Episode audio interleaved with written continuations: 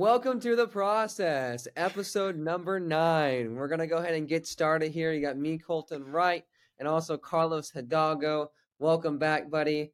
Um, I know recently you've been having an incredible run with your organization right now. Your org is bringing in about two hundred and fifty thousand dollars every single week.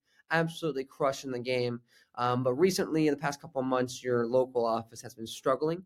Um, so, in, in saying that, it's been seen an uptick the past two weeks.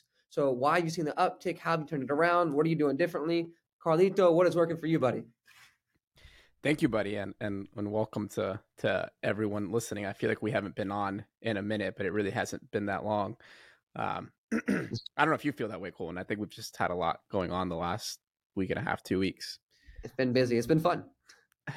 yeah, but um, no, yeah, my local office definitely hasn't been where where I would like it to be. Um, nothing nothing to brag it out brag about um at all and it's easy to to go numb to it or to go blind to it or just kind of not worry about it once you get some overrides coming in and you still still making money and this is the issue that grant cardone or or any successful person that's trying to teach about money usually talks about where you never want to give up your your first flow of income your main stream of income and for a lot of us listening that are that that are in our business or that are owners or in a business it's it's it's running a local office. That's our our, our mainstream stream of income um and, and, we need to keep it alive. We need to keep it going. We need to make sure that that revenues revenues coming in. And i kind of just looked at it as you know i'm going to get outside promotions one way or another. My local office is just kind of covering my expenses here locally and then my overrides are, are bringing in the money um, right. which isn't the right way to look at it um, but I, but what I've seen is is what's kind of inspired me is I've seen your P and L, um, and Roth has that group chat with a handful of you guys, and you guys all send in that that P and L, and I'm looking through it, and it's just like exciting to see the amount of money that some of you guys are making on a weekly basis, and I'm like, fuck, man, there's no reason that I can't be making that on a weekly basis on top of what I already make on on the override.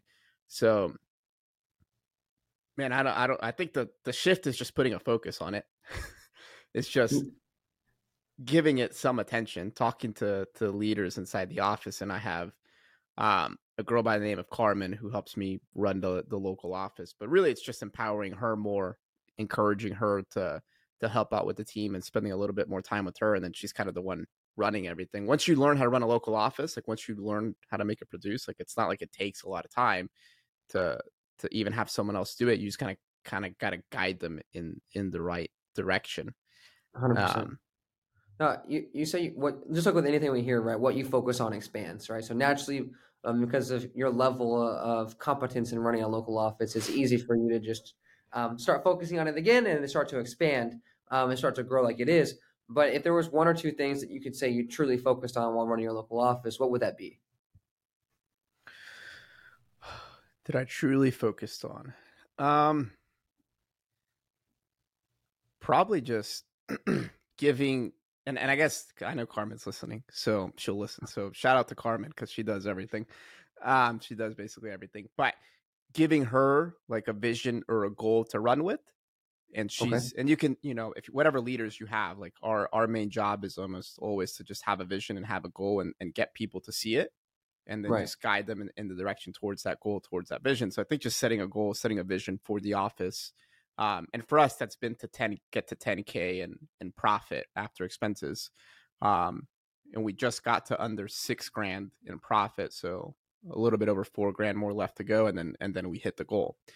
Um, right. So what then and the reason I came up with that goal is just you were hitting it consistently. I saw you getting 10 grand in, in local profit. And I'm like, fuck, man, there's no reason why I can't do that. Cynthia's right next to me. She's doing anywhere from seven to 10K in profit every single week. Right. Um, there's no reason why I can't do that. And then what she does on a daily basis is she just makes sure that people get on the board. She just holds the line, holds the standard, talks to people about like, hey, this is what we need to do every single day. Like it's not acceptable yeah. to do any less. It's not acceptable to suck. Like there's no excuses. There's no reason why. Bare minimum you can't you can't do this and it's just talking about it over and over and over. 100% um, and it's so simple as to just repeating yourself over and over again. Um, i've run the impact of from above the line behavior by urban meyer at least probably three times just uh, in the month of june just to make sure we can continue to raise those standards. And um, we actually just raised the standards in our local office as well, um, just to make it a little bit harder and a little bit more challenging, just because the amount of heads that we have in the office and uh, how overstaffed we are. It's a great problem to have, but if we're not raising the standards, then we're kind of almost having people for no reason. Right? We want to make everyone better at the same time. And let me ask you: Do you feel like because people ask like, well, what exactly do you do to hold the standard? And I, for me, I feel like it's just to talk about it and put it at the forefront of people's mind. And then obviously, if you have the leaders that are willing to be the example, they just go out and do it. But they'll mainly do it because they have someone that's giving them that vision and giving them that goal. And like, okay, this is what they need for the office. This is what we need. Like this, I'm going to get it done. Right. And then it's just continuing to talk about it. Yeah, I, I think the biggest thing is either you going out and leading from the front and being the example, or having someone that just like you said that can be the example for your team. And in order for you to have someone that can be that example for your team, you have to have their respect. Um, and right now, I have four or five really, really solid leaders. They're going to be owners of my office, and I know they they would do anything for me. Like they they respect the hell out of me, and I earned that respect, right? And and what they saw now, or what they see now, me going to the field probably one or two times a week compared to me going to the field four or five times a week whenever they first started. The reason why I still am able to maintain that respect is because I'm able to step away and let them manage their teams. Um, what I've done in the past is I, I become really, really involved and I'm really involved in their team the entire time. And because I'm so involved, I'm not the one managing their teams. Right. And my first time ever doing this and actually stepping out and stepping away and letting them kind of do their own thing was with Corey. And he's been a huge success because of it. And so I've learned from that. And now I I almost feel like I'm not disengaged, but I'm just sitting back and watching the conversations happen and just taking notes.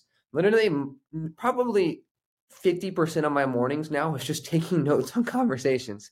Um, all I do is I just walk in, shadow a conversation, wait till the office leaves, and then coach my level threes. And I coach my masterminds, and I coach my level threes and masterminds to better run the office the next day. And I'm all I'm doing is just stepping back, taking notes, reevaluating and reassessing, and then going for the next day. And then I just coach them on these things. And the reason why I'm able to do that is because of how great relationship and how much respect we have between each other. And also, too, they're great examples. They're incredible examples. Um, they the standards they're setting for the office, or honestly, they're raising the standards even higher than I. I was almost timid to to raise the standards that high, but um, by them holding the standards, holding the line, I'm just like, okay, let's do it. Uh, if you think it's the right thing for the office, then let's run with it. We'll see what happens. Yeah, and that that example piece, that's always yeah, I remember Roth talking about it a lot back in the day. Like there's there's two things that a leader needs to do, and that's just to to be an example and build belief in people. And most people don't have a business big enough for you to be able to point at other people as the example. So your only option is to go out there and, and be the example. And if you're the 100%. example, you'll build belief in people. So really your only job as a leader is to just be an example. be an yeah. example to build to build belief in them. Um, so yeah, no, that's that that's kind of cool. I think that's the that's definitely the takeaway for people. You need an example, and then everyone will will just follow suit. Hundred percent. And a couple of things that we focus on to be the example. Number one is whenever you walk into the field or you walk into the stores, your mentality should be: I'm not here to work the hours. I'm here to get freaking sales. Right? Obviously, whenever you're in the store, you're clocked in. That's what you're doing. But I'm not going to leave the store until I freaking make my sales. And whenever the mindset shifts from I get paid hourly to I'm here to make as much money as possible, that's when it really clicks for somebody. That's when I see that transition of, hey, uh, that's like the first spark of entrepreneurial mindset, in my opinion. Is they're like, hey, I can make as much money as I want as long as I can actually put the time, energy, and effort into it, and I get rewarded for that. They realize that it's what they get paid for that merit based, that meritocracy. And that first realization of that is that first step to entrepreneurship, in my opinion. And we have a bunch of just young, hungry, hungry guys and girls in my office that just want to make as much money as possible. And because of that, man, they just are their their their work ethic is insane. I don't have to go to the field and question them like, hey, why aren't you working? It's hey, you should go home. Right. And like that the, to be able to have that problem is an incredible problem to have. And that just comes from the leaders in the office. We have 40, 44 reps in the office right now. And they were able to look at the seven leaders that are absolutely crushing, really, really five top leaders are absolutely crushing it and see these people and their paychecks and like, I'm going to get to that position. I'm going to be there. Right? They're not even looking at me and saying, "Hey, I want to be there." They haven't gotten that far yet. They'll get there eventually, right? When the level threes are like, "I want to be at Colten's position," they're just like, "I want to get to level three position." So it's cool to see the transition of of almost just growing up. It's like that phase of a child growing up. It's the same concept for the employees. Is they're just naturally growing up, growing up, becoming bigger, better thinkers, and also learning how to think for themselves instead of telling them what to think. They're learning how to think, which is an incredible process to see and transition to see. Yeah, and um, watching people grow up and and uh, you've probably heard me talk about this before that I think that's one of the the coolest things about the business is you see people start where you started and then you see them growing up or developing in the business and you see them going through some issues and you try and help them out and get them to avoid as much issues as possible but I, I don't know i don't know if you've if you've been watching some of the videos or maybe it's just been me i feel like i've seen a lot of andrew tate videos or been listening to a lot of his messages where he's talking about how people need to go through adversity and they need to go through the struggle and this is going to turn them into the individual that they need to be like you're a stud because of that whole issue that you had where your whole office blew out where you were driving back and forth between Fort Myers and and, and Miami and right. there was nothing really to show for it in in the moment Roth is who he is because of all the issues that that that he's had to deal with and and I don't know. I love that idea of like if you can shift your perspective on on issues and and I know this isn't that relevant to what we were talking about, but it's just what my mind's on. Like if you can shift your perspective on on the things that are happening that aren't exciting right now, if you can shift them to like this all this is is turning me into the individual that I want to be. All this is is turning me into the hero that that I want to become. Because we all right. watch superheroes. We all watch superhero movies and and any movie, the main character, if you for the girls listening, you watch a romance movie and at the end of it like you while you're watching the movie you know everything's going to end well. What's exciting right. is is is trying to figure out well what happens in between. We know batman right. superman they're going to save the day and and the, the main character is going to win. Like what's exciting is everything that's happening in the process and how they're going to overcome everything.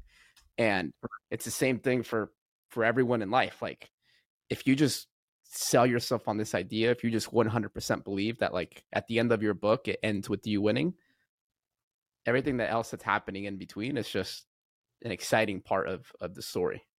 Hundred percent. It's just a part of the process, right? There we go. It's part of the process. but awesome. That was episode. What was that? Nine. Nine. All right, we're gonna we're gonna end it there, guys. Thank you guys for for for for tuning in. Check us out on Spotify, iTunes, Apple Music, YouTube all the places we're at. We appreciate you guys following and listening, and we'll see you guys next week. See you guys soon. Bye.